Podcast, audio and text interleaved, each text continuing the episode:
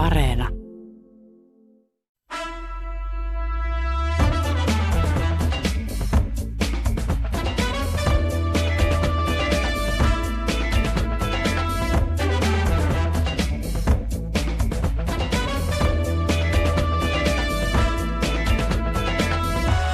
Perjantaisen tapaan käynnistämme Kulttuuri Ykkösen perjantai-studion. Tervetuloa mukaan. Minun nimeni on Niklas Vankke. Vierainamme tänään kanssani ajankohtaisia aiheita ruotimassa vakiraatilaiset oikeushammaslääkäri Helena Ranta, toimittaja ja elokuvakriitikko Matti Rämö sekä esseisti äidinkielilehtori Silvia Hosseini. Lämpimästi tervetuloa kaikille. Kiitos. Kiitos. Niin, äh, Suomi voitti viime sunnuntaina jääkiekon maailmanmestaruuden ja siitähän oikeutetusti riemu repesi. Paljon keskustelua on aiheuttanut, miten riemu repesi. Ihmisille tuli vastustamaton halu kiipeillä bussikatosten päälle, lampun tolppiin, passaiden päälle ja jopa ravintolan katon päälle pomppimaan muiden kanssa tasajalkaa. Sitten vielä tiedoksi kaikille mielensä pahoittajille, jotka kuuntelevat lähetystä. Emme tässä suinkaan vähättele maailmanmestaruutta, vaan ihmettelemme mistämoinen kiipeily ja jopa tuhoamisvimma kumpuaa. Ähm, mihin te hyvät vakiraatilaiset äh, kiipesitte voiton ratkettua? Tuo, täytyy tunnustaa, että mä en edes katsonut näitä otteluita lainkaan. Tästäkin on aikaisemminkin keskusteltu täällä raadissa, että jääkiekko ja yleensä urheilu on mulle hyvin kaukainen. Eli kiipeilyvimma ei tullut Helena ei, Rannalle? Ei, ei tullut, ei. Silvia? No minäkin kiipeilin jotain ö, unten tikapuita siinä, että olin ihan, ihan nukkumassa siinä vaiheessa, kun kilpailuja käytiin. Mutta siis en väheksy ihmisten ilonpitoa tietenkään. Mm. Eli kiipeilytoiveet kohdistuu Mattiin. Joo, mä olin ilman muuta, katsoin pelin ja sammutettua, niin 12-vuotiaan lähdetään torille, jos voitetaan tota, aikeet päättäväisesti, niin kiipesin katsottua, niin lähetykset loppuun, niin yläkertaan pesemään hampaita. Pientä kiipeilyä sentään. Mm. Yritystä oli. Mm. Pa- paljon pohdintaahan tässä on aiheuttanut tämä äh, Haavisamandan patsan suojelu. Helsingissä äh, patsastahan oli yritetty suojella vartioilla ja rakentamalla ympärille vaneriaita, mutta ei siihen kauan mennyt, kun tota, se oli kaadettu se vaneriaita. Niin tota, vakiraatilaiset, miten Haavisamandaa voisi suojella kaikkien parhaiten? Mä sanoisin, että tämä traditio yleensä kaikkeen urheilu ja siinä voittaminenhan tavallaan niin kuin on mahtava syy sellaiseen niin kuin yhteiseen iloon ja jonkunlaiseen niin kuin kollektiiviseen fiilistelyyn ja yleensä tämä niin kuin torilla tavataan ajatus toteutuu just tällaisilla hetkellä sen takia, että ihmiset haluaa niin kuin iloita myös tuntemattomien kanssa samasta asiasta. Mielestäni se on niin kuin mahtavaa, täysin ymmärrettävä tunne. Tämä on semmoinen niin lisäke, tämä, niin kuin, että johonkin pitää jonkunlainen niin kuin karnevaali on mahdollista, koska niin kuin poikkeuksen portit on avattu ja nyt saa ja täytyy ja kannattaakin tehdä jotain erikoista. Säännöt ka- kumotaan. Ikään kuin näin. Karnevaali. Se on jonkunlainen karnevaali, mm. pieni vallankumous sellaisessa juhlavassa kontekstissa. Se, että miksi just Haavis Amandasta on, on tullut tällainen, niin kuin, miksi se tori, johon mennään, on kauppatori eikä vaikka Senaatin tori, jossa olisi vähän järeempikin patsas. Ja tota, miksi juuri Haavis Amanda on ehkä sen takia, että se on siellä kauppatorilla ja kauppatori on vakiintunut, niin siitä on tullut tämmöinen niin kuin traditio. Ja mä luulen, että rakentamalla nämä vanerit sen ympärille, niin tavallaan niin kuin siitä tulee sellainen niin kuin jännite, jo itsessään, että pitäisi synnyttää uusi traditio johonkin muualle. Joku sanoi, että rakennetaan tota Jukka Jalosen patsas sopivalle paikalle ja kahluu alla sen kanssa, mm. niin ehkä tällaisen ympärille saataisiin sitten semmoinen paikka, jossa voisi juhlat toteutua ja Haavisamanda säilyä. Mä mietin tätä asiaa itse asiassa niin kuin Haavisamandan historian kannalta myöskin. Patsas, joka siis herätti syvää paheksuntaa mm. niin silloin, kun se paljastettiin. Ja, ja Ville Valkinen varmasti, en tiedä millaisia uhkakirjeitä hän sai tai millaista kritiikkiä hän aikanaan sai, mutta uskoisin, että sai kylläkin. Siitä on jostain syystä tullut sitten tällainen tällainen niin kuin symboli, symboli jollekin. Ja mä mietin, mikä se symboli on.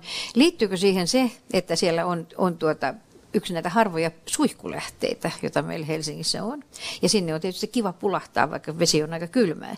Mutta sitten myöskin se, että kun siitä on tullut ylioppilaiden tällainen eh, niin kuin kevään eh, alku tai kevään, kevään juhla.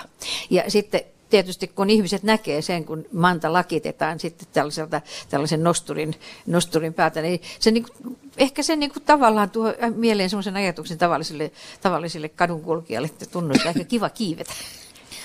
Mm, mulla on tällainen lisäteoria, joka voi olla vähän tällaista kyökkipsykologiaa, mutta mietin, että kun jääkiekko on niin maskuliininen laji ja jotenkin siihen juhlimiseenkin ehkä liittyy sellaista tietynlaista tilan ottamista, jonka voi nähdä perinteisesti maskuliinisena piirteenä. Ja Mantahan on alaston nainen, sitä on ehkä mukavampi käydä köyrimässä kuin vaikka jotain keisaria. Tai Runeberia. Esimerkiksi niin, että se on tavallaan vähän tarjoutuu ikään kuin ihmisten ajatuksissa ennemmin sellaiseen toimintaan tai sellaisen toiminnan kohteeksi, valitettavasti. Mm. En siis tarkoita, että niitä keisareita pitäisi köyriä. Ketään ei pitäisi köyriä ilman, ilman lupaa ja pyytämättä, mutta kuitenkin. Mä ostan tämän vapputeorian, että on jo valmiiksi mielikuva, että tänne tullaan niin kuin juhlan hetkellä ja se suihku lähde siihen päälle. Ehkä myös semmoinen koko, että siihen niin kuin kiipeäminen niin ei tunnu niin kuin sinne on helpompi kiivetä ja jos muksattaisit siellä alas, niin tulisi mm. vähemmän, vähemmän vaurioita kuin muutamassa muussa keskusten patsassa. Mutta toisaalta täytyy muistaa se, että Haavisamanda on hauras. Se Kyllä. Ei, se ei kestä kiipeilyä. Ei kun siinäpä tämä, tämä niin kuin Tän, ongelma nimenomaan on. Ja... ja tämä on nyt Helsingin kaupungin, kyllä on ratkaistava jollain tavalla tämä.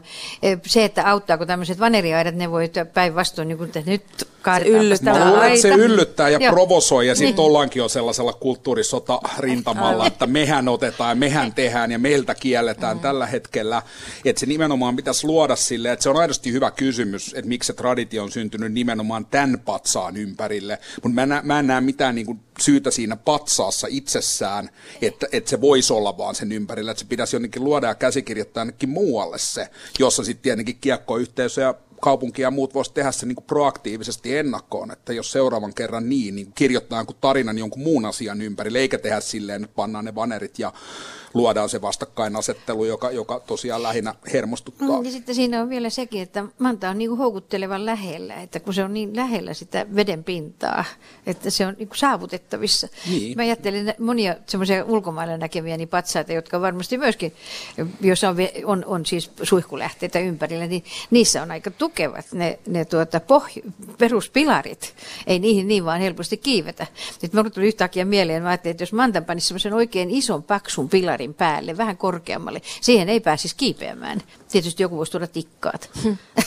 Ainakin joku varmasti yrittäisi joka tapauksessa. Todennäköisesti. Äh, siis no, kyllä tämä symboliarvo on sen verran suuri, että yrittäjä varmaan riittäisi. Mutta miksi se on kohdistunut just Havisamandan ympärille, niin kyllä se varmasti aika loogiselta tuntuu se, että se vapunjuhlinta on yleensä juuri vähän aikaa aikaisemmin ollut juuri siinä Havisamandan luona. On ehdotettu tässä erilaisia ratkaisuja niin muun muassa aikuisten kiipeilytelinettä voisi rakentaa siihen Haavisamandan viereen. Ja sitten toinen oli tämä vesielementti, eli aikuisten vesiliukumäki siihen viereen. Ei se ole mikään karnevaali, että jos sä teet sille, ei se ole mitään tiltaan haltuunottoa, että kiipeilytelineessä kuuluu kiivetä ja niin kuin vesiliukumäessä kuuluu niin kuin vesiliukua. Että tavallaan niin kuin sit se sellainen niin kuin tietynlainen anarkia, mikä tähän kuuluu, putoaa pois. Mutta isot laput siihen kiipeilytelineeseen kiinni. Että ei saa kiivetä. Nimenomaan. niin. Sillä se hoidetaan.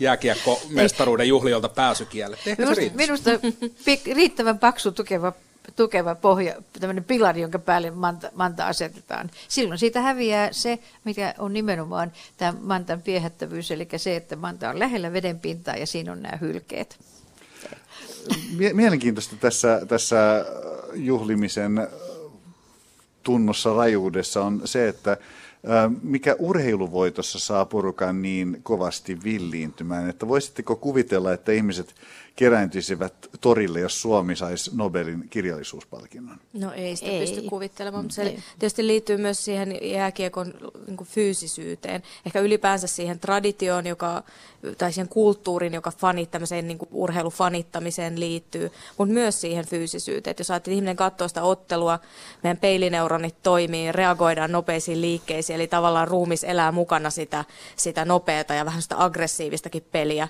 niin kyllähän sellaisen jälkeen tekee mieli liikkua ja varmasti vähän riehuakin. Että ja kiipeillä, se, kyllä. Ja kiipeillä niin, että se tulee ikään kuin se fyysisyys osaksi katsojaa. No semmoinen kollektiivinen euforia, joka tavallaan peli on pitkä turnaus, on pitkä, se draama rakentuu eri tavalla. Sä et saa sellaista draamaa siihen, että, että joku sanoo, että tämä kirja voitti niin kuin tiedotteenomaisesti lavalla, ja ihmiset on lukenut mm. sen kirjan hyvin eri aikoja, että siinä ei ole sitä, sillä jotain erityistä tapahtuu sille samaan tässä hetkessä, tässä paikassa, ja me niin kuin kaikki koemme sen tai moni meistä omassa olohuoneessaan tai näin, mutta just sitä yhteisyyttä sieltä lähdetään hakemaan sitten sieltä torilta. Niin, kir- nämä, nämä, niin kuin aikajänne on erilainen. Ja kirjallisuuden niin kuin, harrastaminen on erilaista. Sitä tehdään yleensä yksin. Luetaan jossain sitä kirjaa, että, että sehän on Nobelin juhlinta, että ihmiset menevät kirjakauppaan, ostavat kirjan, lukevat sen ja ehkä keskustelevat siitä jonkun kanssa. Tai, sitten, tai sitten nimenomaan pienessä kirjapiirissä, niin, jossa kyllä. on viidestä kymmeneen, maks kymmeneen ihmistä, niin, niin se on tämmöistä mini, minimuotoista juhlintaa. Niin, se on erilaista. Mm. No niin, tota, mennään sitten vähän rauhallisempaan ja harmonisempaan aiheeseen. Helena Ranta, haluaisit puhua Sibelius-viulukilpailusta. Niin, mä valitettavasti en matkan takia päässyt nyt mukaan, mukaan niin kuin seuraamaan livenä tätä kilpailua, mutta ja tietysti on hienoa, että nyt, nyt seitsemän vuoden tauon jälkeen se on uudelleen voitu järjestää. Sehän järjestetään periaatteessa viiden vuoden välein. Ja mun heti täytyy sanoa aluksi, että, että Sibeliuksen sinfonia tuot mulle jossain määrin vähän etä, jääneet etäisiksi, mutta kyllä Sibeliuksen viulukonsertto on yksi kuin lempikappaleitani ja, ja sen takia niin, niin mä seurasin näiden finalistien sitten nä, tuota, tulkintoja Yle Areenasta, joka, joka auttaa tässä tilanteessa. Ja täytyy sanoa, että, että ihmisraadin, Sakari Oramon johdolla toimivan ihmisraadin eh, tämä voittaja, voittajaksi valitsema Inma Yang, niin kyllä en, en ole sellaista tulkintaa muista kuuleeni koskaan aikaisemmin. Se oli, se oli jotain aivan uskomatonta. Ja, ja tuota, mä en, en, toiseksi tulin tämän Nathan Meltzerin, hän, hänen tulkintaansa mä en niin tarkoin kuunnellut.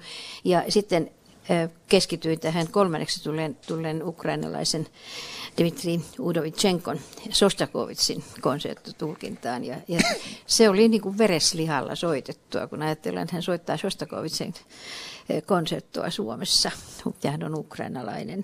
No, tämä Sibeliuksen viulukonsertto joka tapauksessa, minusta oli hyvin mielenkiintoista, kun mä paneudun tähän historian. Ensimmäinen suomalainen levytys on vasta vuodelta 1943. Eli Anja Ignatius on levyttänyt tämän hyvin dramaattisissa olosuhteissa. Se tapahtui, tämä nauhoitus tapahtui Berliinissä liittoutuneiden pommittaessa Berliiniä 1943 ja Berliinin kaupungin orkesteria johti Sibeliuksen lanko Armas Jäänefelt. Tämä on hyvin mielenkiintoinen. Ja sitten kului 44 vuotta, jonka jälkeen Sakari Oramo sitten astui kuvaan mukaan ja hän on, on tämän myöskin levyttänyt.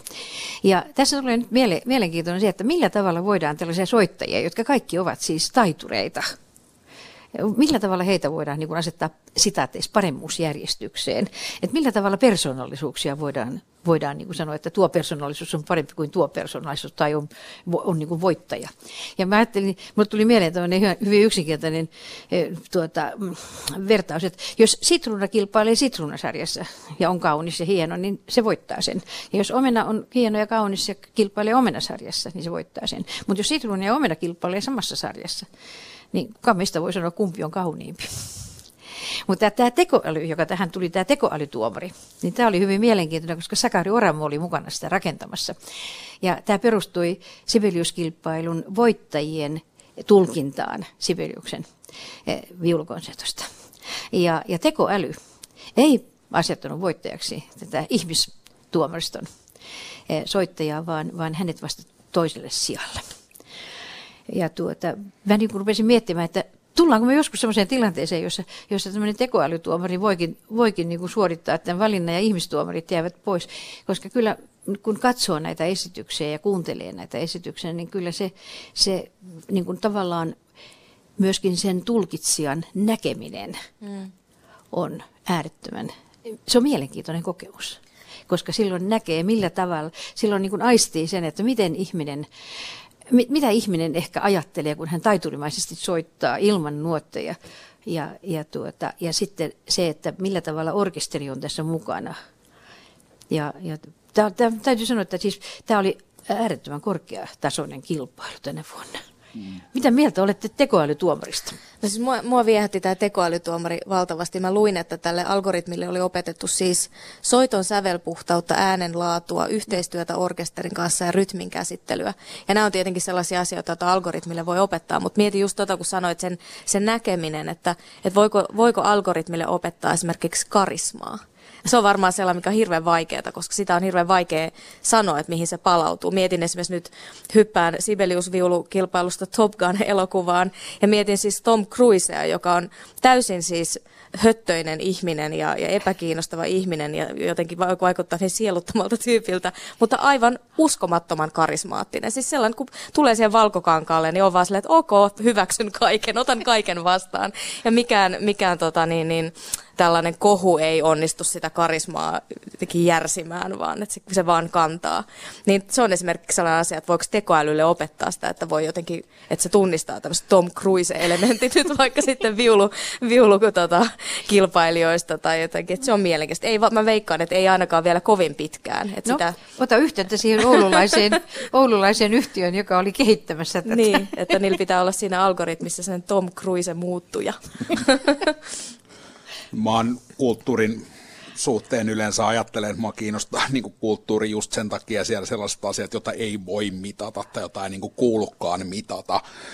Ja tota, tämä algoritmi on siinä mielessä kiinnostava, että tuossa ensinnäkin se, niin kuin, että tekoäly oppii sen, mitä sille opetetaan, mm. että se ei niin kuin itsenäiseen ajatteluun kykene, että se tekoälyn opettamisprosessi, että sinne kaadetaan niin kuin dataa, jonka ihmiset päättää antaa sen pohjaksi, ja tavallaan se itse niin kuin, opiskelee niin kuin ihmisten tuottamaa dataa ja niin kuin laskee sen pohjalta tota, johtopäätöksiä. Niin kuin yksi kuuluisa esimerkki niin kuin tekoälyn käytöstä ei-kulttuurin puolesta on se, että se laitetaan tekemään rekrytointia, se palkkaa pelkkiä miehiä, koska se silleen niin kuin aikaisemmasta datasta huomaa silleen, että, että hetkinen, että näiden urakehitys ja muuhan saattaa ja palkkatasokin on korkeampi, ja näin varmaan kuuluu toimia, eli tavallaan, että se sitten mekaanisesti uusintaa sellaisia ennakkoluuloja, jota, jota, jota silleen niin kuin työelämässä niin kuin muuten on. Mutta tässä tapauksessa sille soitettiin vaan ne voittajat, entä jos sille ei ole soitettu kaikki, minkälaisen eron se olisi sen jälkeen tehnyt. Rajaus on ihan järkevä, mutta mitä mä koitan täällä sanoa silleen se, että et, et, et, et tuleeko sellainen aika, jolloin kone tulee ja ratkaisee ja päättää, luo jonkun absoluutin ohi niin kuin ihmisten tekemien subjektiivisten tulkintoja ja pystyy jotenkin todemmin määrittämään, mikä on parasta, vaikka viulukilpailussa, jossa kuitenkin niin kuin on tiettyjä teknisiä asioita, joita voi niin kuin mielekkäämmin verrata toisiinsa, niin en usko, että kyllä se riippuvuus on aina, että se data, johon se pohjaa sen analyysinsä, niin on ihmisten tuottamaa. Mä otan toisen vertailun silleen, että viulukisassa varmaan voi katsoa, että kuka nyt niin kuin soittaa parhaita ja näin, mutta tota, olin tuossa pari viikkoa sitten elokuvajuhlilla, jonka kilpasarjassa on 20 elokuvaa, jotka usein edustaa monella tavalla sitä vuoden parhaimmista, no ihan laidasta laitaan. Siellä mennään jossain silleen niin kuin kauhea lajityyppi elokuvan raitamilta tosi perinteiseen niin kuin arthouse-elokuvaan, sen kaikki kirjat ja kaikki mantereet ja muut. Ja se on aidosti kiinnostavaa. Totta kai se on täysin tulkintaa, että mikä valitaan niin kuin parhaaksi. Ne on niin erilaisia, se on just se pointti. Just sen takia mä rakastan sitä asetelmaa, että ei ole sellaista mittaa, ei ole eikä tuu ihmisten tulkinnan ulkopuolella tai, tai jotain sellaista absoluuttia, joka pystyisi laittaa ne niin kuin järjestykseen, joka käynnistää myös sen toisen asian, mikä kulttuurissa on kovin kiinnostavaa, eli se niin kuin keskustelu tavallaan mm. niistä tulkinnoista. Tässä on mielenkiintoista muuten sekin, että, että siis silloin kun Sibelius tota, viulukilpailu perustettiin aikana, niin silloin Anja Ignatius oli ensimmäisessä raadissa ja myöskin seuraavassa viiden vuoden kuluttua pidetyssä eh, kilpailussa raadissa mukana. Ja sitten kun häntä kolmannen kerran pyydettiin, niin hän kieltäytyi ja hänen perustelunsa oli se, että persoonallisuuksia ei voi asettaa järjestykseen. Mm. Haluaisin vielä vähän palata tuohon tekoälyasiaan, koska kaikkia tekoälyasioita aina, aina tota, innostun niistä kovasti, mutta yksi semmoinen vähän, vähän ehkä poikkeuksellinen esimerkki tuosta, niin kuin Matti sanoi, niin tekoäly on todella sitä, se toimii sillä datalla, jonka ihmiset siihen syöttää, eli se tavallaan heijastelee ihmisten arvoja ja maailmankuvaa ja niin edelleen. Mutta sitten on tämä esimerkki tästä AlphaGo-pelistä, joka on siis tämmöinen kiinalainen kiinalaisen lautapelin, niin kuin sitä on pidetty maailman vaativimpana lautapelinä, niin siitä on kehitetty tämän tekoälyohjelma, joka osaa pelata sitä. Ja se on siis päihittänyt tämän niin kuin lajin 18-kertaisen maailmanmestarin neljä kertaa. Ja tämä nyt ei itsessään ole hämmästyttävä, että tekoäly voi voittaa. Totta kai, kun siinä on niin valtava määrä sitä dataa, niin se voi voittaa. Mutta mielenkiintoista on se, että se tekoäly on tehnyt, tehnyt välillä myös sellaisia niin kuin tavallaan älyttömiä siirtoja siinä pelissä, jotka on jopa sen omien todennäköisyyslaskelmien mukaan huonoja, ja se silti voittaa. Eli se ikään kuin muistuttaa jollain tavalla intuitiota, tai muistuttaa jotenkin semmoista inhimillistä kykyä assosioida tai jotain muuta. Ja tämä on mun mielestä mielenkiintoista. Ja sitä on itse asiassa, niin kuin, äh, sitä Go-peliä on pidetty eteläasialaisessa kulttuurissa niin kuin musiikin ja runouden kaltaisena luovana toimintana. Eli voi ajatella, että tavallaan tämä, tämä niin kuin, ja sitten AlphaGostakin on sanottu, että sen siirrot on luovia ja kauniita. Eli sitä on niin kuin arvostettu siinä, siinä kulttuurissa. Ja tämä on musta mielenkiintoista, että siis mä en pidä sitä laisinkaan niin kuin mahdottomana, etteikö joskus tulevaisuudessa tekoäly pystyisi tekemään tämmöisiä tota, niin kuin arvolauselmia nyt esimerkiksi vaikka siitä karismasta. Mutta se on tietysti toinen asia, että mikä sen tarkoitus on, koska eihän se tekoäly siitä musiikista osaa nauttia. Ihmisethän siitä nauttii, että mihin me sitä sitten loppujen lopuksi tarvitaan. Niin tämähän oli leikkimielinen kokeilu, kyllä, kokeilu kyllä. Tämä. Mutta sinänsä aika mielenkiintoinen, että kuitenkin, kuitenkin tämä Janneksi kutsuttu tekoälytuomari, niin kuitenkin toiseksi sijoitti sitten kilpailun ihmistuomareiden mm voittajaksi valitsevan, valitsevan viulistin. Tämä on hirveän mielenkiintoinen kyllä tämä karismapuoli tässä, että miten saa algoritmin huomaamaan ja arvostavaan jotain, joka ei ole täydellistä, semmoista rosoisuutta. Niin se, se, siihen on vielä kyllä varmasti jonkinmoinen matka ehdottomasti.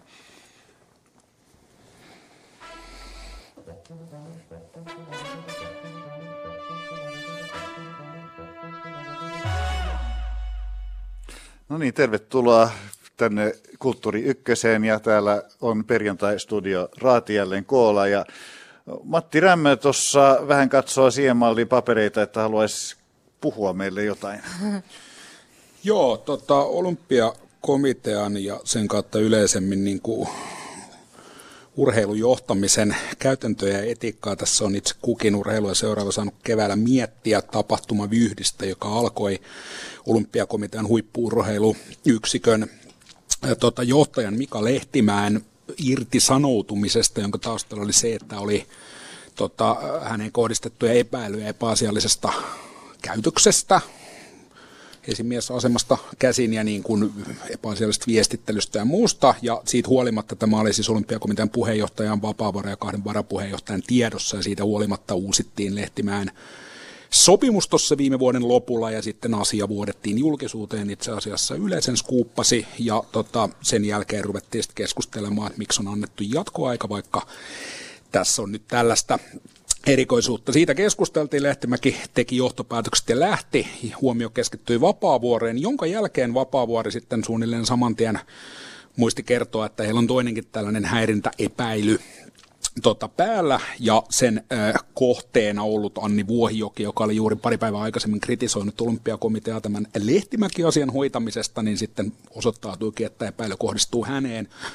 Tässä on semmoinen kiinnostava asia, että tällä ei ole tota, asian omistajaa tällä, että sanotaan, että hän on käyttäytynyt epäasiallisesti Pekingin olympialaisessa ollessaan niin kuin kisoihin valittujen jääkiekkoilijoiden seurassa ja tapaus nousi uudelleen esiin tässä nyt, kun Vuohijokista kommentoi Ilta-Sanomille ja nyt sitten kuukausliitteen isossa jutussa vielä enemmän ja sanoi, että häntä on epäilty muun muassa peniskuvien pyytämisestä, mutta niin kuin sanoi, että ei ole näin tehnyt. Urheilun eettinen tota, neuvosto Tämä Suomen urheilun eettinen keskus SUEK tutki tapausta ja sanoi, että tällä on tosi vahvat perusteet tälle tutkinnalle, mutta edelleen niitä asianomista ei löytänyt. Asiassa, joka on niin kuin poliisin kirjoissakin olisi asianomistaja rikos, niin tutkinta keskeytettiin eikä siitä sitten se ihmeempää tullut. Ja Ilta-Sanomat tiesi kertoa, että jonka olympiakomitea tänään tiedotteessaan myönsi, että, että se niin kuin epäily ei ole tullut näiltä pelaajilta, vaan olympiakomitean useilta työntekijöiltä. Ja tämä ajoitus on nyt vähän semmoinen, että se saa niin kuin salaliittoteoreetikon minussa laukkaamaan. Että sattupa sopivasti juuri kun alkoi Hellan levy siellä vapaa-vuoden ahterin alla kuumottaa, niin tota, löydettiinkin tästä tällainen tota, uusi epäilty ja herkullinen kohu hänen ympärillään, jota onkin sen jälkeen sitten pyöritetty. Vuohijoki erosi itse olympiakomitean hallituksesta myös tämän seurauksena. Ja tämä tietynlainen tällainen sisäpiiri touhu, jossa kaverien tai ainakin miespuolisten kaverien tekemisiä sitten niin kuin suojellaan mielellään, niin ei ole nyt ihan ennennäkemätön tapaus urheilujohtamisen ylimmällä huipulla tämän. Ja mä kysyisin, että A, mitä mietitte tästä tapaus Vuohioesta, jolla on tosiaan, niin sitä voi katsoa monestakin suunnasta, ja sitten toisaalta, tota, onko tämä nyt niin urheilun erityisominaisuus, tällainen niin vähän tunkkaisehko, hyvä velihenkinen johtamiskulttuuri, ja oli tai ei, jos se siellä on, niin miten päästäisiin tästä ehkä vähän demokraattisempaan ja avoimempaan hallintoon. Ja ennen kuin mä päästän teidät vastaamaan tässä, niin kertoisin vielä sen, että Suomen olympiakomiteahan julkaisi eilen semmoisen lausuman, jossa se kertoi, että ei ole itse tuonut asiaa julkisuuteen, vaan sen on tehnyt Anni Vuohijoki itse. Mutta Vapaavuori on itse julkis kuitenkin tiedotustilaisuudessa esittänyt, että toinen tutkinta on jonka jälkeen, eli tavallaan tämä on nyt vähän tämmöinen 50-60 siinä mielessä, että et, tota, Vuohijoki oli myös kysynyt itse välissä, että kohdistuu, tarkoittiko Vapaavuori häntä, vaikka ei nimen Vapaavuori sanoi, että kyllä, ja Vuohijoen mukaan hänelle oli annettu ymmärtää, että tämä tulee julkisuuteen joka tapauksessa, mä luulen, että hän itse halusi olla proaktiivinen siinä ja sitä kautta ottaa paremman tiedotusasetelman, mutta olympiakomitean kannattaa sanoa noin tietenkin tässä vaiheessa. Silvia Hosseini. No siis tapaus kuulostaa erityisen valitettavalta tietenkin Vuohijoen näkökulmasta, että tämä on ihan tämmöistä musta, tavalla musta maalaamista, syntipukin etsimistä jollekin teolle, jonka todellinen syyllinen on joku, joku muu. Eli yritetään ikään kuin, tai siltä tämä vaikuttaa ulkopuolisen, ulkopuolisen silmin, että on yritetty tätä Mika Lehtimäen tapausta ikään kuin peitellä tai ehkä juuri Vapaavuoren osuutta siinä, että hän on saanut jatkaa, jatkaa näistä syytöksistä ja epäilystä huolimatta. Ja, ja nyt on sitten haluttu siirtää se mediahuomio tästä ikävästä tapauksesta toiseen. Ja sitten tähän liittyy vielä tällaista, että et, et, et on niin kuin nuori nainen, että häntä epäillään. Että se on siinä tavallaan ehkä vielä enemmän uutisarvoa tavallaan, että nuorta naista epäillään seksuaalisesta ahdistelusta, että kaikki tietävät, että miehiä on epäilty ja se on, se on tavallaan semmoinen, että tämmöinen, että ko- koira puri miestä tyyppinen uutinen, että se ei ole niin suuri juttu, mutta kun mies puree koiraan tai tässä tapauksessa nainen pyytää peniskuvia, niin oletetusti, niin, tota, niin se on ehkä sitten enemmän, enemmän sellainen kohua herättävä. Mutta tota, todella siis kaiken sen perusteella, mitä olen lukenut, niin vaikuttaa ihan ilmeiseltä, että Vuohijoki ei ole syyllistynyt mihinkään epäilyttävään toimintaan toisin kuin ehkä sitten Mika, Mika Lehtimäki. Mulla tulee tästä mieleen siis tämä vaan, että, että miten, miten jotenkin kaikki, missä Jan Vapaavuori on mukana, jotenkin tuntuu, että siellä, siellä aina on jotenkin sellaista suhmurointia ja, ja jotenkin vaikeaa ja ihmiset tulee huonosti toimeen. Ja, että vaan näitä, miettii näitä pormestariuutisointeja niin silloin, että miten vaikeaa Helsingissä se johtaminen oli niin kuin Vapaavuoren, Vapaavuoren ympärillä, niin että, että onkohan hän ehkä vähän huono johtaja siitä vaan kohti presidentin vaalikampanjaa mahdollisesti niin. nimi Tavallaan siis siinä mielessä taitava, että osaa keksiä tällaisia temppuja, jos tämä nyt salaliittoteoria pitää paikkaansa. Mä sanon sen vielä tuosta peniskuvista, että, että, tota, että Vuohijoki kiistää tällaisia pyytäneensä ja kukaan ei tällaista ole niin kuin esitetty. Se lukee siellä suakin papereissa, Joo. että, että tällaisesta häntä on niin kuin ikään kuin niin, niin, tutkittu niin, kyllä, ja syytetty, kyllä. mutta, mutta niin kuin mm. näyttöä näköjään ei ole Niin, kukaan ei, kukaan ei ole oikeastaan itse syyttänyt häntä peniskuvien niin. pyytämisestä. Joo. No siis äh, mä olen täysin tässä niin julkisen, julkisen tiedon välityksen varassa ja, ja, ja ajattelin kyllä ensin, ensimmäisen vaiheessa nimenomaan että tätä, että voi kai sanoa olympiakomitean suhmurointia tässä Mika, Mika Lehtimäki asiassa, että se oli aika lailla niin kuin tiedot, niin kuin, tavallaan, jos puhutaan vastuullisuudesta, niin kyllä se ei ollut ehkä malliesimerkki vastuullisuuden toteutumisesta ja siinä ei nyt varmastikaan ainakin näin ulkopuolisen silmin kaikki mennyt ihan niin kuin Strömsössä tämä Mika Lehtimäen kohdalla. Ja, ja tuota, siinä jos ajatellaan, en, en sano syyllisiä, mutta ne, jotka tässä nyt on vähän, vähän niin kuin käy, käyttäytyneet tai menetteleet erikoisella tavalla, niin minusta se koskee myöskin Jan Vapaavuoren lisäksi myöskin muita, mm. muita tuota, näitä e, olympiakomitean varapuheenjohtajia jotka olivat käsittääkseni tietoisia siitä. No jos jätetään se tämä Mika Lehtimäen tapaus ja sitten keskustellaan tästä Anni, Anni Vuohijoen, niin, niin tuota, mm, Hänhän oli siellä Pekingissä olympiakomitean hallituksen edustajana, eikä siis urhe, urheilijana. Ja näin ollen, niin, niin ilmeisesti hän, hän oli sitten niin kuin tavallaan hallituksen edustajana sitten tietenkin urheilijoiden kanssa tekemisissä. Ja voisin kuvitella, että jääkiekkojoukkueen kanssa ehkä, ehkä jääkiekkojoukkue sinänsäkin puhuu puhuu tuota keskenään pelaajat aika ronskisti ja, ja tuota, ehkä sitten hän on mennyt myöskin siihen sitten jollain tavalla mukaan tähän keskusteluun. Mutta en, oikein jaksa, jaksa uskoa, että, että hän olisi mitään kuvia tai tällaisia niin lähtenyt pyytämään tätä muuta. Ja, tuota, ja se, että että hän on kyllä saanut niin kuin tässä tavallaan niin kuin roikkunut vähän niin kuin löysässä hirressä jo melko pitkän ajan. Ja tämä aika, joka tässä on, on nyt kulunut, niin minusta se osoittaa, että ei, ei kyllä olympiakomitean toimintamenetelmät ehkä joka vaiheessa ole niin kuin vielä, vielä tuota, ajan tasalla ja vastuullisuuden tasalla, että yksittäisen henkilön mm. tämmöinen asian käsittely venyy näin pitkäksi. Ja se, että tämä on tullut julkisuuteen, niin, niin tästä meillä on sitten sana sanaa vastaan, että olympiakomitea katsoo, että, että Anni Vuohijoki itse on tullut julkisuuteen ensin, mutta, mutta kyllähän tässä on jo, ollut jo julkisuutta aikaisemminkin. Et minusta tämä on, tämä on, tämä on kaiken kaikkiaan niin sekava ja, ja todella huonosti niin kuin viestinnällisesti hoidettu. Ja, ja tuota, se, mikä tässä nyt vielä tulee mieleen, joka on tietysti vähän, vähän niin kuin sellainen asia, jota ei ole millään tavalla käsitelty, että jos kysymyksessä olisi ollut ei Anni Vuohioki, vaan joku mies, joka olisi esimerkiksi Suomen jää, naisjääkiekkomaajoukkueen kanssa ollut sitten juhlimassa tai jotain muuta, niin, niin mikä mekkala siitä olisi sitten syntynyt? En tiedä. Mä, niin kuin, jos tota ajattelee siis silleen niin kuin ikään kuin tietynlaista viestintästrategian näkökulmasta, mikä on saattanut nyt niin kuin oletusta toki, mutta niin kuin käväistä esimerkiksi Jan Vapaavuoren mielessä, niin mä ymmärrän tavallaan niin kuin olympiakomitean, siis sille en hyväksy, mutta niin kuin voin kuvitella, että siellä siinä vaiheessa, kun aletaan kyseleen niin kuin Vapaavuoren niin kuin oman toiminnan legitimiteetin ja hänen johtopäätöksiensä perään, niin silleen syntyy ehkäpä, tai haittaa, jos silleen keskustelu siirtyykin johonkin aivan muualle, mutta se, miten Suek on tavallaan niin kuin, suekin valittaa jostain niin niiden niin kuin urheilumaailmassa tapahtuneesta epäilystä, niiden kuuluu tutkia, se on ihan fine, se kuuluu mm. toimenkuvaan.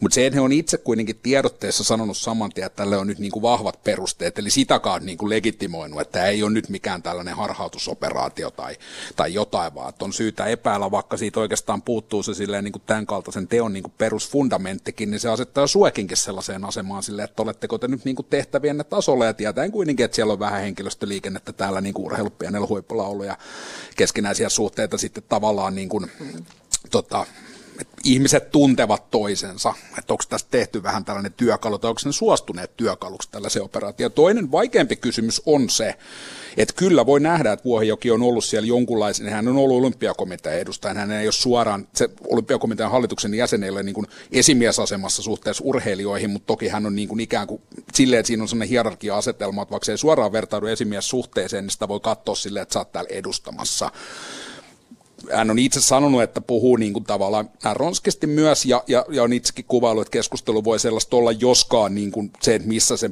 niin kuin minkälainen puhe yrittää sopivuuden tai häirinnän rajan, niin sehän se oikeasti niin kuin, tavallaan on, on omalla tavallaan niin kuin vaikea kysymys, mutta tämä on niin kuin, se puoli tästä asiasta, jota on niin kuin vaikeampi käsitellä, koska hän itsekin on sitä mieltä, että kyllä, että keskustelu oli aika reipasta, mutta jos kukaan ei tavallaan itse mm tuo sitä esiin, sitä niin kuin omaa loukkaantumistaan tai muuta. Voi nyt ajatella, että jonkun sosiaalisen, että en mä nyt lätkätyyppinä kehtaa tai näin, mutta tuossa on, niin kuin, on olemattoman vähän asioita esillä suhteessa siihen prosessin järeyteen ja kuitenkin eniten, mitä ihminen voi tällaisessa menettää, niin on ikään kuin maineensa, eli se negatiivinen julkisuus on se kaikkein niin kuin suurin seuraus siinä.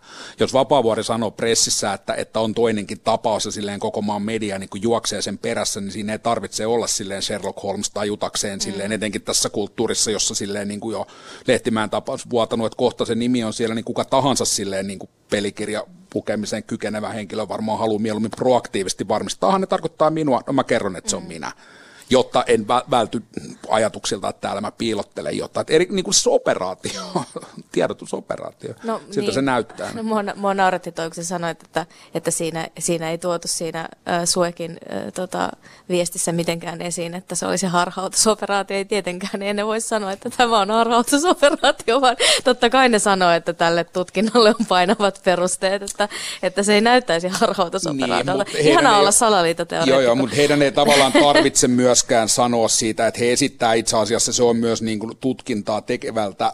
Toki kuuluisi sille, että jos se haluaa oman uskottavuutensa säilyttää, ne voi tehdä näin, mutta eihän heidät tarvitse sanoa mitään. Mm. Ei ole mitään velvoitetta tehdä ehkä, mitään arviota siinä vaiheessa, kun se kessi on vielä Siinä kesken. on ehkä sekin, sekin tavallaan ero, että, että jollain tavalla kun se on tuollainen järjestö, niin ne on jotenkin vähän kasvottomia ne hahmot siellä. Että se on ikään kuin tämä organisaatio, joka tekee jonkinlaisia päätöksiä. Kukaan ei tavallaan yksinään seiso niiden takana. Ja sitten taas Vuohijoki on yksilö. Eli se on tavallaan ihan erilaisessa asemassa tässä. Että siinä on todella mm. semmoinen kuin, vähän niin kuin kasvoton tuomaristo jotenkin häntä vastaan.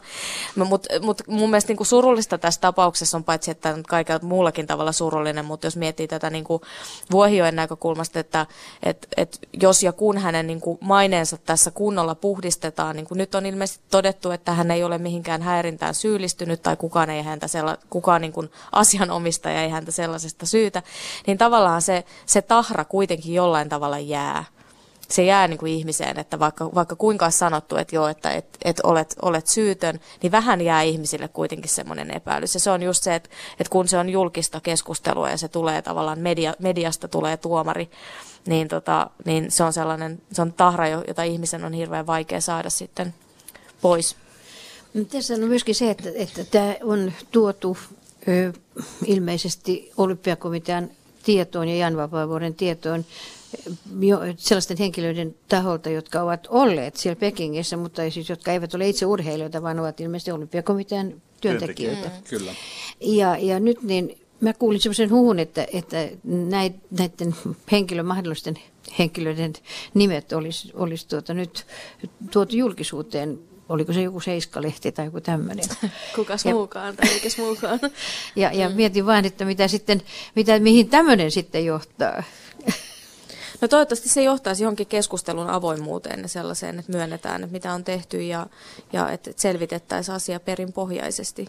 Siihen sen toivoisi johtavan. Siis kyllähän tässä paha mieli on mm. varmasti useammallakin. Kyllä. Mutta Matti, sun alustuksessa oli tämä hyvä kysymys myöskin, että kun katsotaan monia urheilujärjestöjä, siis olympiakomitea ja kansainvälistä myöten, niin ää, sieltä tuntuu puuttuvan aika pahasti avoimuus ja sitten siellä on myöskin samat ihmiset vallassa monia monia vuosia jolloin syntyy helposti semmoinen hyvä veliverkosto. Ja sun kysymys oli se, että miten siitä päästään eroon. Se on ihanaa, että olet optimistinen ja uskot tulevaan. Siinä on asteeroja tavallaan, että et, et, et tietynlainen niin kuin verenvaihto ja laajempi piiri ja avoimempi keskustelu varmaan tätä niin kuin kotimaisen kentän urheilun tilannetta voisi parantaa kansainvälisellä puolella silleen tavallaan, jos tuossa aletaan valmistautua niin kuin Katarin jalkapallon MM-kisoihin, niin se niin kuin kertoo kaiken, niin kyllä niin kuin suurena urheiluystävänä niin, niin kuin harmittaa ja hävettää katsoa sitä, että kuinka helposti silleen suuret urheiluinstituutiot suostuvat ikään kuin tällaisen niin kuin ei-demokraattisten järjestelmien tällaisen soft power-vaikuttamisen osaksi. Eli niin kuin tarjoavat heille omaa arvovaltaansa antamalla heille niin kuin hallinnoimiaan kisoja järjestettäväksi ja sitä kautta he niin kuin nostavat he, heitä myönteisessä mielessä julkisuuteen tavalla, joka on katteeton suhteessa siihen, niin kuin, että miten vaikkapa Katarin kisat on laitettu pystyyn tai minkälainen mm. yhteiskunta Katar on. Eli... No, se liittyy varmaan paljon tähän, tähän usein sanottuun väitteeseen, että urheilu, urheilu ei ole, niin kuin, että se ei ole politiikkaa, vaan se on niin kuin oma juttunsa, mikä ei tietenkään pidä maailma, paikkaansa. Maailman että, laiskia löysi. Niin, päätä. juuri näin, mutta sitten siihen siinä vedotaan. Mutta siinä, tietenkin isot rahathan siellä liikkuu ja aina kun liikkuu iso raha jossain, niin sitten on helpompi väistellä näitä eettisiä kysymyksiä. mutta ehkä, ehkä tota, urheilevan yleisön pitäisi vaatia myös enemmän Joo. ja, ja tota, sanoa, että ei me tulla niihin kisoihin, jos, jos tota, näitä asioita ei pantu kuntoon.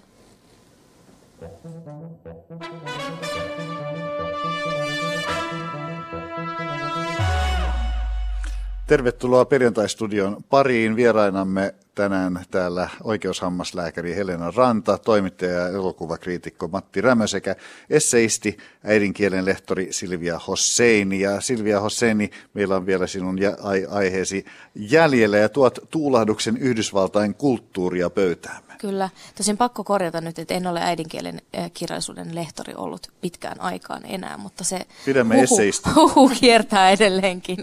Tota niin, niin, joo, äh, mä vietin keväällä vähän yli kaksi kuukautta Iowa Cityssä kirjailijaresidenssissä. Ja se oli hieno kokemus, mutta tämmöinen asia jäi pyörimään mieleen. Nimittäin Ajovan yliopiston tilaisuuksissa on tapana aina lausua tällä eräänlainen tunnustus alueella asuneille alkuperäiskansoille. Eli aina kun oli jokin tilaisuus, niin siellä lueteltiin eri alkuperäiskansojen nimet ja sitten luettelon jälkeen lausuttiin kutakuinkin, että he ovat kukoistaneet tällä alueella ja kukoistavat yhä ja me tunnustamme heidän olemassaolonsa ja tuemme heidän kukoistustaan. Ja sitten me aina siellä vähän ihmeteltiin, että missä ne oikein täällä kukoistaa, kun ei ole näkynyt mitään alkuperäiskansojen kukoistusta siellä. Eli tämä kuulosti vähän, vähän niin kuin mun ja näiden muiden kirjailijoiden korvaan tämmöiseltä vähän niin kuin teennäiseltä identiteettipoliittiselta eleeltä. Ja joku sanoi hyvin, että amerikkalaiset tuntuvat sekoittavan sanomisen ja tekemisen keskenään. Että eihän tämä tuen ilmaisu sinänsä tarkoita vielä tuen antamista. Ää, niin kysyisin, että mitä mieltä te olette tällaisista eleistä ja riittävätkö sanat teoiksi? Jos riittävät, niin missä tilanteessa? Mä olen törmännyt vähän samantapaisen ilmiön Australiassa osallistuessa, niin siellä oikeuslääketieteen kansainväliseen kokoukseen. Ja kokous alkoi, tämä viikon kestävä, kestävä tuota, kongressi oikeastaan, se alkoi eh, seremonialla, jossa aboriginaali, Australian aboriginaaliyhteisön edustaja tuli, tuli tällaisen niin kuin symbolisen palmunlehvän kanssa puhuja korokkeille ja, ja tavallaan niin kuin kertoi, että heidän yhteisönsä joka oli asunut tietysti sillä alueella, niin, niin aamuisina aikoina, niin, niin toivottaa myöskin kokouksen osanottajat tervetulleeksi ja, ja hyväksyy tämän kokouksen pitämisen. No nyt tämä on tietysti vähän erilainen tilanne kuin mitä tämä Iowa City, koska siis Australian aboriginaali-yhteisö, se on se asuu tällä hetkellä pääsääntöisesti maan Australian keskiosissa ja tuota Alice Springsin lähestöllä suurimmaksi osaksi. Ja, mutta tämä ele on hyvin, hyvin niin kuin sama, samantapainen. Mutta Australiassa on sitten myöskin tällainen neuvottelukunta, joka, joka siis seuraa koko maanlaajuisesti niin kuin aboriginaalien tilannetta ja, ja tuota, Mä olen itse, itse ollut muun muassa Darwinissa semmoisessa tilaisuudessa poliisiakatemiassa opettamassa, jonka poliisiakatemian rehtori, niin hän oli tämän neuvottelukunnan puheenjohtaja. Ja, ja tuota, hän oli opetellut sit soittamaan myöskin näitä aboriginaalien tuota, perinteisiä instrumentteja. Se oli kun, kun tämä tuli mun eteeni tämä tilanne, niin, niin oli pikkusen ristiriitainen tunne siitä, että, että ei, ei, ei siellä kaupungissa nyt yhtään aboriginaalia varmaan siinä alueella enää, enää asunut. Ja sitten muistin myöskin tämän eh, Australian ehkä historian yhden, yhden suuren murheen, joka on se, että aikanaan aboriginaaliperheiden lapsia otettiin hallituksen toimesta huostaan ja heidät luovutettiin sitten niin sanotulle australialaisperheelle. Eli siinä tapahtui tällainen lasten siirto ryhmästä toiseen. Ja tänä päivänä tämä on ehdottomasti tuomittava. Ja tämä sama ilmiö on myöskin tapahtunut Yhdysvalloissa ja Kanadassa on eh, intiaaniyhteisön lapsia on siirretty ryhmästä toiseen. Se on tänä päivänä itse asiassa rangaistava teko kansainvälisen rikostuomioistuimen Rooman peruskirjan mukaan. Se on yksi joukkotuhonnan muoto. Et maailma on mennyt siinä mielessä kyllä, kyllä eteenpäin, mutta se tietysti tämä symbolinen ele, niin siihen voi tietysti suhtautua monellakin eri tavalla. Nyt syntyy vaikutelma aneesta. Ehkä tässä tämä kukoistaminen niin kuin terminä ei kannata ylitulkita ja asetelmahan ei ole yksin aivan sitten, niin kuin Helenakin sanoi ja esimerkkejä muitakin, mutta tota, vähän semmoinen, että suorita, tai että syntyy vaikutelma, että jos me toistetaan tämä tällaisessa niin kuin rituaalihengessä aina, jolloin niin kuin mikä tahansa, se vähän niin kuin menettää myös merkitystään. Mm. Sen symboliarvo vähenee itse asiassa se, että toistat niin kuin tämän asian tai jonkun minkä hyvänsä julistuksen niin kuin päivästä toiseen, että se muuttuu niin kuin olemattomaksi sitä kautta, että se on aina, aina siellä ja sitä ei jää niin kuin ajattelemaan, mutta syntyy vähän sellainen vaikutelma, että tota, no, sanottu näin sitten jatketaan niin kuin ennen. Näkyykö näitä, missä, ku, mm. missä se kukosti, ihan sama. Toistetaan niin kuin liturgiaa ja antaa mennä vaan, niin sitten me voidaan niin kuin osoittaa. Että se on vähän sellainen helppo, että siinä on niin kuin paljon, paljon just silleen, niin kuin näitä esimerkkejä on tietenkin loputtomasti helppo löytää, että tee joku semmoinen niin kuin symbolinen hyvä asia, niin sitten sä voit jatkaa siellä niin kuin käytännön puolen niin kuin ennenkin, että lennä maailman ympäri ja niin kuin kompensoi lentopisteitä niin kuin jossain määrin niin kuin varmaan aika pitäisi, no jossain vaiheessa luin tosi tarkkaan niitä juttuja, että minkälaisia määriä tässä nyt pitäisi kompensoida, että se käytännössä sitten silleen niin kuin hyvittäisi. Mä sanoin, että se järjestelmä on silleen täysin viallinen siinäkaan tai mahdoton, mutta niin kuin, että se mittakaava on niin kuin, tai muuta. Että usein tuntuu paljon, että tee, tee jotain, jotain pientä hyvää ja näin, ja sitten jatketaan niin kuin ennenkin, ja kuitenkin taputetaan itsemme olalle ja ajatellaan, että ihan jees hyvin menee, että ainakin mulla menee ihan hyvin, että, ja tuolla ne muut kukoistaa, niin ei siinä mitään, jatketaan niin kuin ennenkin. Niin antaa luvan unohtaa asioita, kun suorittaa tällaista. Mulle tuli mieleen tämä on nyt sitten vähän, vähän niin kuin hyppäys, hyppäys vähän sivuraiteelle, mutta jos ajatellaan Euroopan ainoa ainoan alkuperäiskansan tilannetta, eli saamelaisten tilannetta, niin nyt on hyvin murheellista se, mitä on tapahtunut, eli saamelais, tämän saamelaisten sovitus- ja totuus- ja sovituskomission pääsihteeri ja puheenjohtaja ovat eronneet, ja, ja se kieli kyllä melkoisesta luottamuspulasta tämän, tämän tuota, saamelaiskomit, tämän totuus, totuus- ja sovituskomission piirissä. Ja tämä on niin kuin murheellista ja, ja nämä alkuperäiskansoja on kuitenkin, alkuperäiskansojen suojelu on kuitenkin, meillä on olemassa YK, on, YK on tuota, e, näitä sopimuksia ja, ja siinä mielessä niin esimerkiksi tämä, tämä Jovassa, Jovasitissä tämä, tämä varmaan niin kuin, on niin kuin siinä mielessä linja, linjassa sen mukaan, että heidät huomioidaan. Mm. Nämä, mutta, ja samoin tämä Australian esimerkki, mutta että se on sitten ele, eleiden joukossa. Ja jos se ei niin kuin johda mihinkään konkreettiseen niin. toimenpiteeseen niin, niin, mm. tai mihinkään konkretiaan to, niin kuin ruohonjuuritasolla, niin, niin se on sitten, se jää eleeksi. Niin sitä en tietysti tiedä, että millaisia niin. konkreettisia toimenpiteitä siellä mahdollisesti myös tehdään, mutta jotenkin tämä kuulosti vähän sellaiselta, että tämän symbolisen eleen avulla voidaan ikään kuin pestä kädet, että nyt on tehty, tehty se, mitä, mitä on, niin kuin on tunnustettu ja, ja kyllä he siellä kukoistavat. Ja tietysti on olemassa, niin kuin, on olemassa sellaista kielenkäyttöä, joka on samalla tekemistä. Esimerkiksi anteeksi pyyntöhän on, se on tällainen kuin performatiivinen ilmaus, että kun pyydän anteeksi, niin sehän on teko millään muulla tavallahan ei voi pyytää anteeksi kuin pyytämällä anteeksi. Ja mulla tulikin mieleen, että ehkä, ehkä jotenkin jos se, jos se tota, mantra, joka siinä alussa lausutaan, olisikin ollut, että me olemme tuhonneet teidän kukoistuksenne ja pyydämme mm. sitä anteeksi, niin se olisi ehkä ollut jollain tavalla niin tehokkaampi, että, että tämä tuntuu, että tässä se nyt vain... osoittanut sen valta-asetelman, niin. johon sen sanominen perustuu. Kyllä. Se olisi mm. tehnyt sen näkyväksi. Toi on tavallaan sellainen, kuulostaa vähän ulkokultaiselta. Totta kai tunnustamisella ja ääneen sanomisella on merkitys, se on erityinen merkitys sellaisten vähemmistöjen kannalta, jotka on niin kuin tavalla tai toisella alisteisessa asemassa konkreettisesti tai symbolisesti.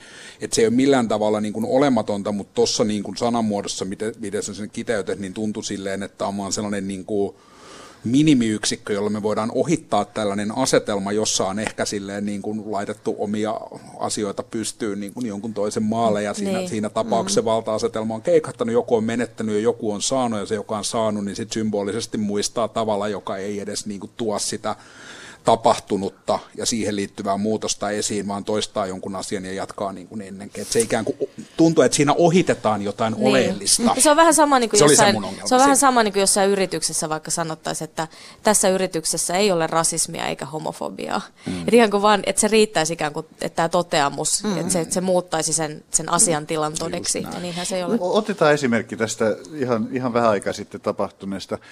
Norja ilmoitti, että se ei enää tota, käytä valko nimeä viitte Rusland, vaan käyttää semmoista nimeä kuin Belarus.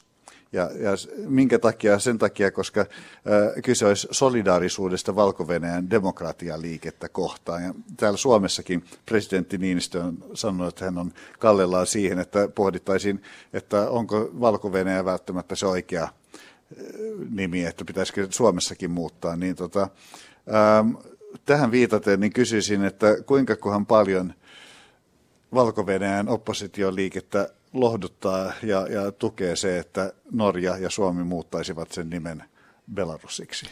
Mä olen ymmärtänyt, että oppositio periaatteessa suhtautuu tähän, tähän myönteisesti.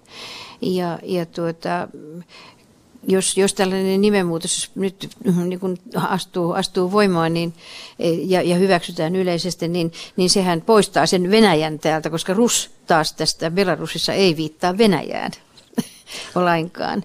Et, tuota, ehkä se valko nimen valko käyttö on johtanut siihen, että, että Venäjä ja valko aika ajoin niputetaan aika läheisesti yhteen, mikä tällä hetkellä tietysti myöskin pitää paikkansa. Ja tätä vastaan esimerkiksi valko oppositio taistelee, koska, koska, ja oppositio pääsääntöisesti on jo ulkomailla, että, ulko, ei, ei Venäjä, val, Valko-Venäjällä ei opposition toimintamahdollisuudet ole kovinkaan, kovinkaan onko, onko tässä kohtaa sana lähellä tekoa sitten? Ainakin se on jonkinlainen, no on se nyt jonkinlainen tuen, tuen osoitus sitten kuitenkin. Tuossa on ehkä tietysti sillä tavalla vähän eri tilanne, että Norja ei ole ollut sitä oppositiota siellä tuhoamassa, vaan tota, et, eikä et, Suomi. Niin, niin, niin että se, eikä Suomi, että, uh-huh. että se on sillä tavalla ehkä vähän erilainen asetelma kuin tämä Yhdysvallat ja, ja Yhdysvaltain tota, tai Amerikan alkuperäiskansa, että se, se ei ole sillä tavalla ehkä, ehkä verrannollinen.